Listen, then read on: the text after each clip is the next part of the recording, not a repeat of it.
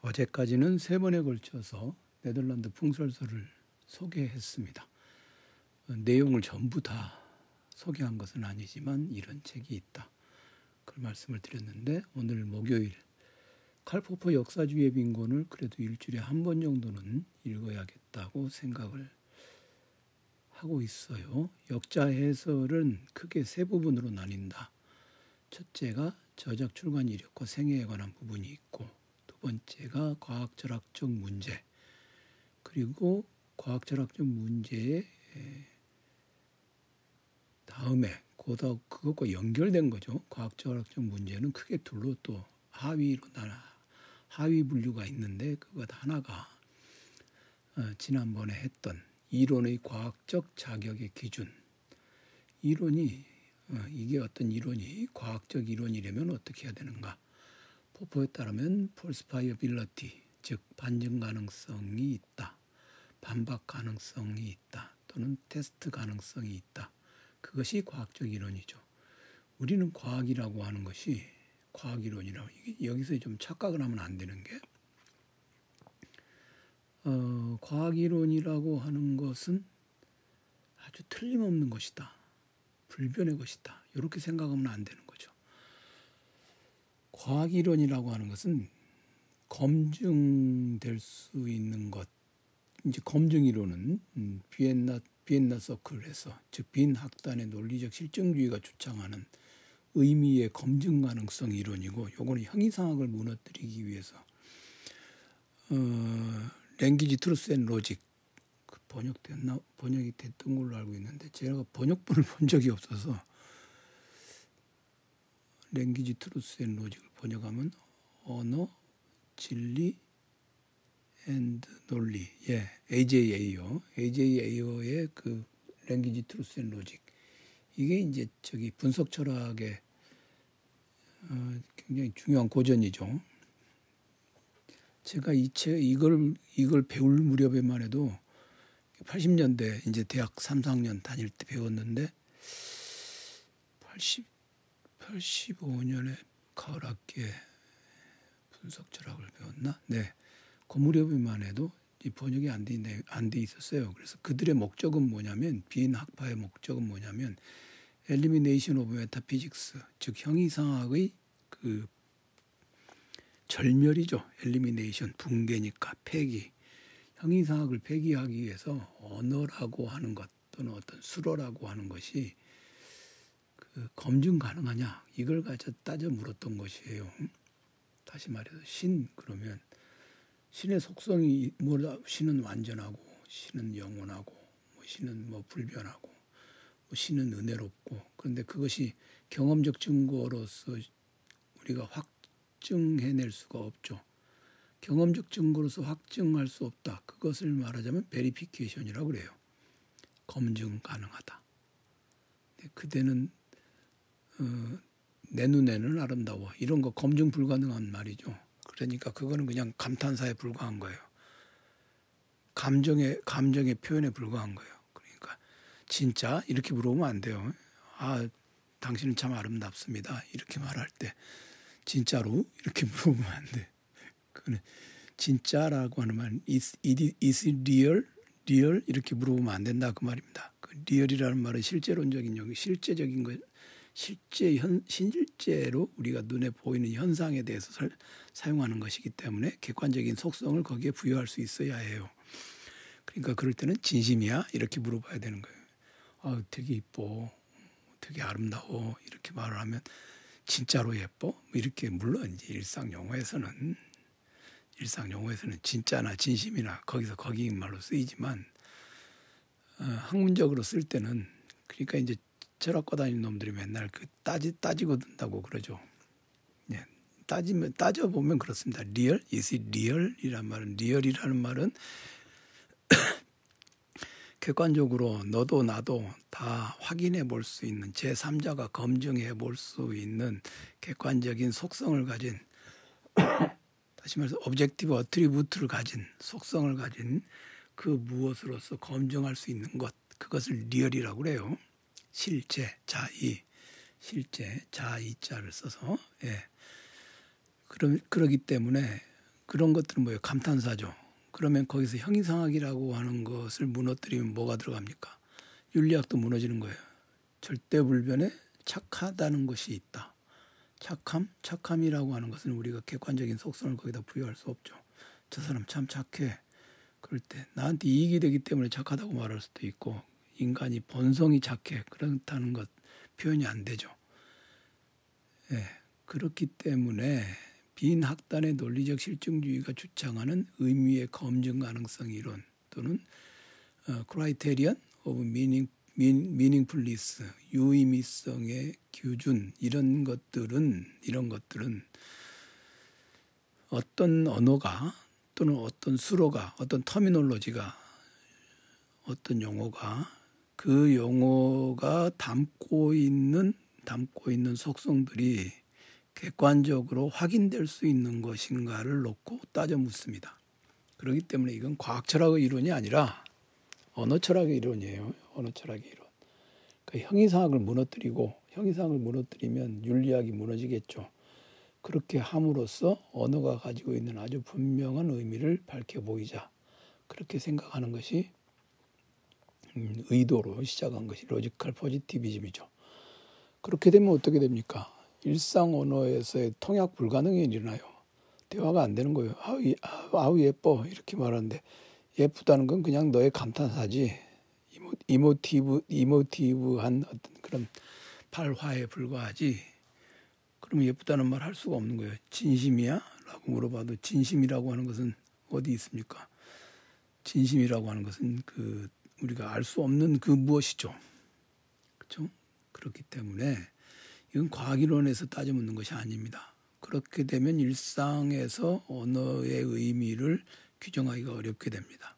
그럼 일상에서 언어의 의미를 규정하기가 어렵게 되니까 결국에는 두루뭉술한 아름답다라는 것에 대해서 사람들이 대체로 요로요로한 것을 의미를 부여해서 사용하더라. 그러니까 ad placitum 즉 규약에 의해서 아름다움을 어느 정도 규정해 가지고 쓰더라. 그렇게 되면 어떻게 됩니까? 플라톤적인 의미에서의 객관적 관념론, 객관적인 이데아론, 이데아 올바름이 있다라고 얘기를 하잖아요. 플라톤은 그럼 객관적인 이데아론이라고 하는 것이 무너지게 되죠. 객관적 이데아론이 무너지게 되면은 형이상학이 붕괴한다는 것입니다. 그러니까 결국에는 근데 그것을 밑도 끝도 없이 밀고 들어가게 되면 대화는 불가능해지는 것이고 말할 수 없어요. 그러니까 비트겐슈타인이 그렇게 얘기했죠. 말할 수 없는 것에 대해서는 입을 다물어야 한다. 그 여러 가지로 해석을 할 수 있지만 저는 그게 어, 우리는 결국 말을 할 수 없으니 입을, 입을 다물 수밖에 없다라는 것으로 이해를 합니다. 아, 이 부분을 제가 오늘 조금 장황하게 말씀을 드리는 이유가 지난번에 이제 빈학단의 논리적 실증주의하고 어, 포포가 말하는 논리적 실증주의에서 주창하는 베리피케이션 즉 검증 가능성 하고 포포가 말하는 반증 가능성은 그것이 놓여 있는 학문 영역이 다른 거예요. 같은 철학 영역이라 해도 빈학단에서 주장하는 것은 형이사학의 절멸을 목표로 하는 언어 철학의 영역에서 논의되고 있는 것이고 그다음에 이제 포퍼의 이 veri falsification, falsification 또는 falsifiability 반증 가능성 이것은 과학 이론이라고 하는 것이 자격을 가져 따져 묻게 되는 것입니다. 음, 과학 이론 포퍼는 결코 형이상학을 부정하지는 않았어요. 포퍼가 파르메니데스의 세계 이런 거 쓴 걸 봐도 굉장히 그런 것에 대해서 깊은 존중을 갖고 있죠. 다만 그건 형이상학이다라고 물러나 있는 것이고 과학이라고 하는 것은 항상 반박 가능한 것이어야 한다. 그게 이제 포포의 얘기입니다.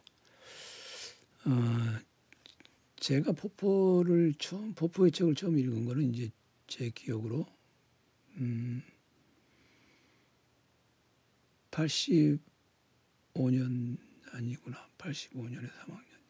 84년 가을입니다. 포포 제가 84년 5월에 군대에서 제대를 하고 80 84년 가을에 이제 그때는 그 무렵에는 또 이상하게 요즘에는 이제 그 가을 학기에 복학을 할 수 있잖아요. 근데 가을 학기 복학이 안 됐어요. 항상 복학은 봄 학기에만 돼 가지고 가을 학기 6개월이 비, 비는데 딱히 할 일도 없고 그래 가지고 진짜 저 있는 돈 없는 돈 닥닥 긁어 모아 가지고 말이죠.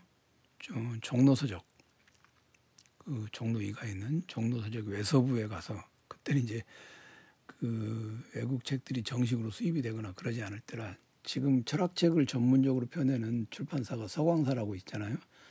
서광사가 그때는 외국에서 나온 책들을 그렇게 복사해 가지고 팔던 출판사예요.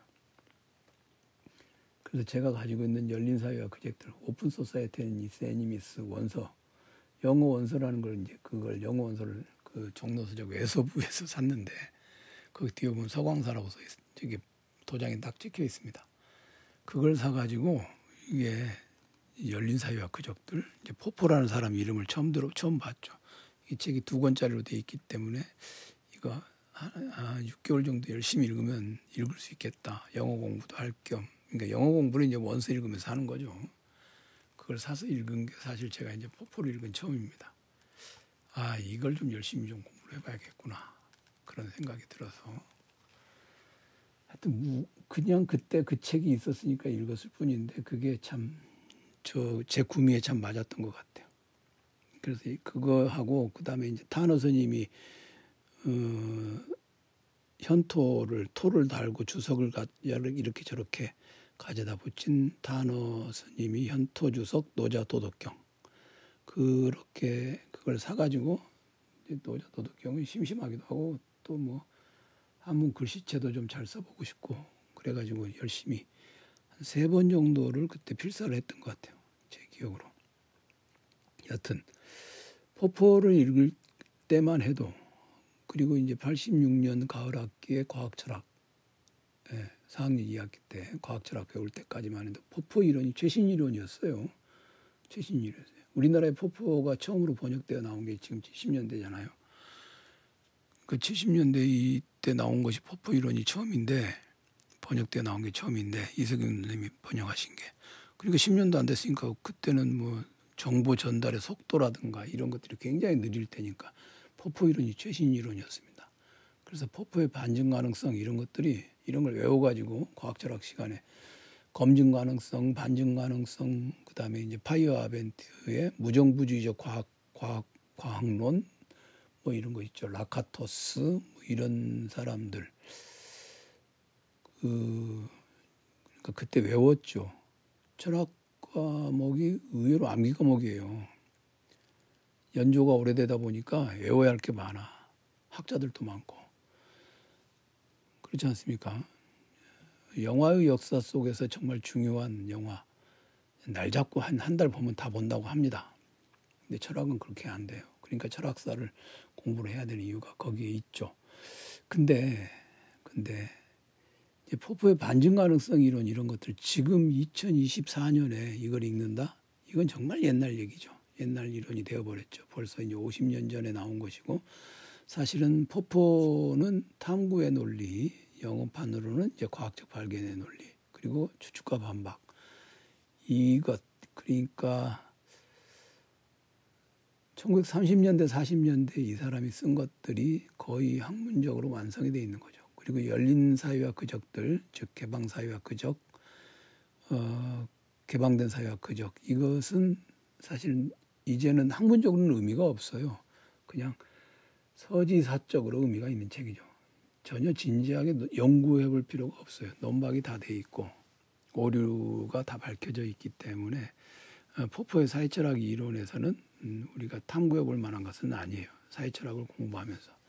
더군다나 open society라고 하는 개념이 포퍼가 고유하게 사용한 것도 아니고 요거는 제가 이제 역자 해설 그 다음번에 할 때 사회철학 이론 할 때 그때 다시 말씀을 드리겠습니다만은 open society라는 개념을 아주 진지하게 다른 의미로 어, 민주정 국가가 아니라 어, 그 시, 말하자면 신비한 세계, 신비한 세계라기보다는 이념적 세계에 열려 있는 그런 개념으로 쓴 사람들도 있습니다. 그건 제가 다음에 말씀을 드리고요. 그게 굉장히 요즘엔 그 중요하죠. 에릭 베겔린 음, 여튼 과학적 방법론에 대한 견해는 이제 포포가 첫 번째로 얘기하고 있는 게 이론의 과학적 자격의 기준을 따져 묻는 것입니다. 그게 이제 반증 가능성이고 오늘 말씀드리려고 하는 것은 과학 방법론에 관한 견해입니다. 과학은 그러면 어떤 방식으로 탐구를 하는가? 이제 반증 가능성을 계속 적용해 가는 거죠. 아주 간단하게 말하면 반증 가능성을 이제 과학 방법 포포가 말하는 과학 방법론은 뭐냐? 탐구의 논리에서 확립된 가설 연역적 방법인데 이 방법은 간단하게 말하면 모든 단계에서 반증을 해 나가는 것을 말합니다. 구체적으로 말하면 포포는 이런 경험적 증거들을 모아가지고 그 경험적 증거를 일반화해서 어, 과학 이론이 성립한다라고 하는 귀납주의적 견해에 반대를 하고 예, 과학자는 일단 과학자는 어떤 추측을 한다고 얘기를 해요. 그러니까 이게 이제 가설을 세운다는 것이죠. 가설을 세운 다음에 그 가설을 그 가설을 갖다 이제 이론적으로 따져 묻습니다. 그래서 첫 번째 여러 가지 결론을 내보는 거고 이론적으로 그 다음에 그 가설에서 출발해서 결론 1, 결론 2, 결론 3 이렇게 내보고 결론 1, 2, 3을 비교해 본 다음에 가장 정교하게 논리적인 정, 논리적으로 정교한 것을 일단 세웁니다. 그러니까 이게 첫 번째 단계에서는 과학 이론이 만들어지는 첫 번째 단계에서는 경험적인 데이터하고 대조를 해보는 게 아니에요. 가설을 세운 다음에 그 가설을 가지고 그 가설을 이렇게 세워놓은 여러 개의 가설로부터 여러 개의 추론을 해봐요. 그러면 그 추론을 해서 뭔가가 어, 어, 예를 들어서 제가 오늘 이제 그녀는 예뻤다. 음, 예뻤다 노래도 있죠. 데이식스의 노래도 있잖아요. 그러니까 예뻤다. 근데 예뻤다는 가설, 예, 그녀는 예뻤다라는 걸 가설이라고 해봅시다. 그럼 그녀는 왜 예쁜가? 부모님, 어, 부모님으로부터 월등한 유전자를 내려받아서 예쁜가? 그것도 이제 부모님으로부터 월등한 유전자를 물려받아서 가설 1레부터 결론이 월등한 유전자. 2번 피부 관리를 열심히 하고 돈을 돈을 갖다가 아주 그냥 얼굴에 온몸에 이렇게 해서 그래서 그 가설로부터 나온 결론이 2번 피부 관리. 그다음에 3번 어쩌다 보니 이렇게 이제 3번의 결론 어쩌다 보니 예뻤다. 운이 좋아서 운빨로 운이 좋아서 예쁜 것이다. 자, 그러면 그녀는 예뻤다를 가설이라고 했을 때 그것으로부터 추론한 결론이 유전자설, 그죠? 피부관리설, 그 다음에 우연설 이렇게 세 가지의 결론이 나왔잖아요. 그럼 세 개를 비교를 해보는 거예요. 세 개를 비교해 봤을 때 아주 터무니없어 보이는 것을 제외해 나가는 거겠죠. 그죠? 터무니없어 보이는 것을 제외해 보는 거죠. 그러니까 그렇게 해서 이제 하나를 선택해 볼 수가 있겠습니다. 그래서 이제 우리가 어, 유전자설을 하나 이제 채택했다고 해 보겠습니다. 그러면 이제 두 번째 단계로 들어가는 거예요. 유전자가 우월한 유전자를 물려받았기 때문에 예쁘다라고 하는 것. 이것을 이제 반증해 보는 거죠. 우월한 유전자라고 하는 것은 우리가 도대체가 찾아낼 수도 없는 것이고 어디 신비한 그런 것이 아니잖아요. 그러니까 그것은 얼마든지 논박될 수 있는 그렇죠? 논박될 수 있는 결론이죠. 그러니까 이제 일단 그 두 번째로는 두 번째 테스트를 통과합니다. 그 다음에 이제 이렇게 했을 때 다른 이론들하고 비교해서 테스트에 통과될 뿐더러 과학의 진보에 이바지할 수 있는가를 음미해봐. 아, 내가 이거 유전자론을 가지고 이렇게 했을 때 유전자 검사 방법도 발전시킬 수 있을 것 같고 그다음에 이제 사람들이 섣불리 어, 성형을 성형 수술이 창고라는 것도 막을 수 있을 것 같고 여러 가지로 좋을 것 같아. 그런 음미를 해봅니다. 여기서 테스트가 아니라 음미라고 베르풍, 아, Prüfung, 음미라고 번역을 하는데 그냥 검토라고 하는 것보다도 조금 심하게 하는 게 음미입니다. 제가 음미라고 하는 이 단어를 번역으로 사용되었을 때 이게 어떤 그 의미 연관을 가지고 있는지는 제가 좀 알아요.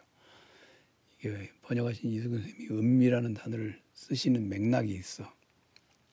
번역자하고 사적으로 좀 알면 그 번역자가 자주 사용하는 단어를 알 수 있죠. 그 다음에 이제 실험에 의해서 테스트해봐. 그러니까 이제 유전자 검사도 해보고 어머니 유전자, 아버지 유전자 검사를 해보고 그런데 아, 아름다움을 아름다움을 결정하는 유전자라는 건 없잖아요, 사실. 그죠? 아름다움을 결정하는 유전자는 없기 때문에 아 땡입니다. 이렇게 되면 뭐예요? 저의 가설이 논박이 돼 버렸죠. 그러면 과학 이론인 거예요, 그게. 이해가 되셨죠? 그래서 연역 가설 연역적 방법 그렇게 말하는 건 hypothetico deductive method라고 하는 건데 hypothesis를 세우고 그다음에 deduction을 하는 method 그래서 hypothetico deductive method라고 하는 것인데 이게 계속해서 반증 가능한 이론들을 내놔야 다른 사람이 또 이런 방식으로 반증해보고 또 저런 방식으로 또 체크를 해보고 테스트를 해봐야 과학이라고 하는 학문 자체가 주변의 그 주변 주변을 이렇게 읽어가면서 발전하지 않겠어요. 그래서 이제 가설 가설 연역적 테스트의 방법이 크게 4단계로 되어 있는데 4단계로 되어 있는데 1단계, 2단계, 1단계, 2단계 이런 것들은 아직 어, 확증은 코로보라치온이 되어 있을 뿐이지 아직 반증된 것은 아니잖아요. 반대 증거들이 아직 가져다 놓은 건 아니죠. 반증은 반대 증거를 만들어내는 테스트에 들어갔을 때. 그러니까 과학의 방법이라고 하는 것은 시험 삼아서 대담한 추측을 가설로서 제기하고 그것을 연역적 테스트에 의하여 반증하고 반박하려는 것이다. 그러니까 우리가 일반적으로 과학은 틀림없어. 네, K5는 과학이야. 뭐 이렇게 얘기했을 때 그게 틀림없다라고 하는 말을 굉장히 조심스럽게 써야 될 필요가 생기는 거죠.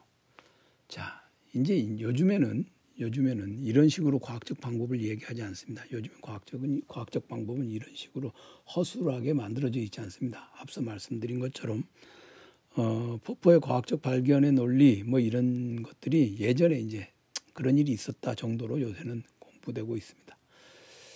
최근에 나오고 있는 최신의 과학 철학 이론들은 이렇지 않아요. 제가 최신의 과학 철학 이론들을 몇 권 읽어봤는데 최근에 읽어본 건 아니고 읽은 지 좀 됐습니다.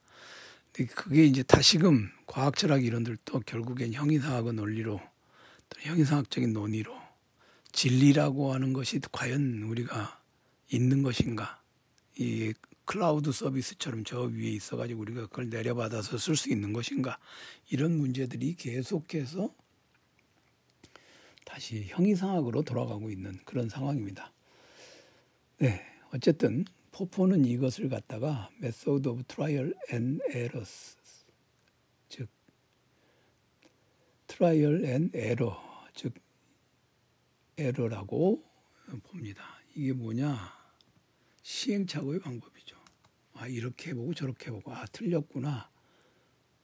또 다시 해보고 그 과정에서 conjecture와 refutation을 사용하죠. 추측과 반박을 사용합니다. 추측과 반박을 사용합니다. 근데 이제 시행착오를 하거나 추측과 반박을 사용하려면 꼭 꽉 막힌 생각을 가지고 있으면 안 되겠죠. 자신의 자신의 가설이 언제든지 논박되고 반박될 수 있다라고 하는 나의 추측이 언제든지 반박될 수 있다라고 하는 열린 자세를 가지고 있어야 되지 않겠어요? 제가 지금 열린 자세라는 말을 썼는데 그게 바로 이제 오픈 소사이어티하고 연결되는 지점이 있는 거죠. 그것을 포포는 비판적 정신이라고 하고 그런 비판적 정신을 가진 비판적 태도를 가지고 있기 때문에 이거를 비판적 방법이라고 부릅니다. 그러니까 포포의 방법론은 시행착오의 방법, 추측과 방박의 방법. 이것은 구체적으로 구체적으로 연역적 테스트의 절차들을 지칭할 때 사용하는 말이고 이런 태도에 대해서는 태도를 지칭할 때는 비판적 방법이다. 요 말을 쓰는 것이죠. 그래서 포퍼에서는 비판적 합리주의라고 하는 말이 결국 성립하는데 비판적 합리주의, 음, critical rationalism이라고 하는 말이 성립하는데 그게 이제 포퍼에 있어서 합리적이다, 합리적이다라는 말은 레셔널이라는 말은 이 철학책에서 합리적인 사람이야라고 말할 때 여러 가지 의미를 갖고, 갖고 있거든요. 그런데 포포에서 합리적이다라고 하는 것은 문제를 명석하게 진술하고 그 문제에 대해서 제기된 해답을 비판적으로 음미하는 것 이게 바로 합리적이다라고 하는 것입니다. 지금 제가 이게 이제 그 설명 자료에서 그 double quotation 안에 겹따옴표 안에 써 있는 것은 포퍼의 말입니다. 그러니까 합리적이다라고 하는 것은 문제를 명석하게 진술하고 그 문제에 대해서 제기된 해답을 비판적으로 음미하는 것 합리적 논의다. 그래서 이런 태도를 가진 것을 이제 비판적 합리주의다라고 말을 하게 되는 것이죠. 어, 그거는 이제 사회철학하고 연결되는 점이 바로 그것입니다. 즉 과학적 발견에서 성립된 문제가 있고 그것에 대한 해답을 내놓고 그다음에 그것을 테스트하는 요 3단계의 절차가 과학에도 적용될 수 있지만 이제 포포는 이것이 철학에도 적용될 수 있다고 생각을 해요. 그래서 과학으로부터 철학으로 이 방법이 도입됩니다. 그러면 이제 과학의 방법론하고 철학의 방법 과학의 방법적 절차하고 철학의 방법적 절차가 같은 것을 같은 것을 사용할 수 있게 되는 거죠. 즉 과학에도 사용되는 방법적 절차와 철학에도 사용되는 방법적 절차가 동일한 것이 됩니다. 그래서 이것을 묶어 가지고 비판적 합리주의 critical rationalism이라고 하는 것이 성립하는 것입니다. 따라서 어, 포퍼의 포퍼의 학문 방법론이 뭐냐? 그럼 비판적 합리주의다. 이렇게 말하면 그의 과학 철학 영역의 과학 방법론에도 적용되는 말이 되고 그의 사회 철학 영역에도 적용되는 그런 방법론이 된다. 그렇게 얘기할 수 있겠죠.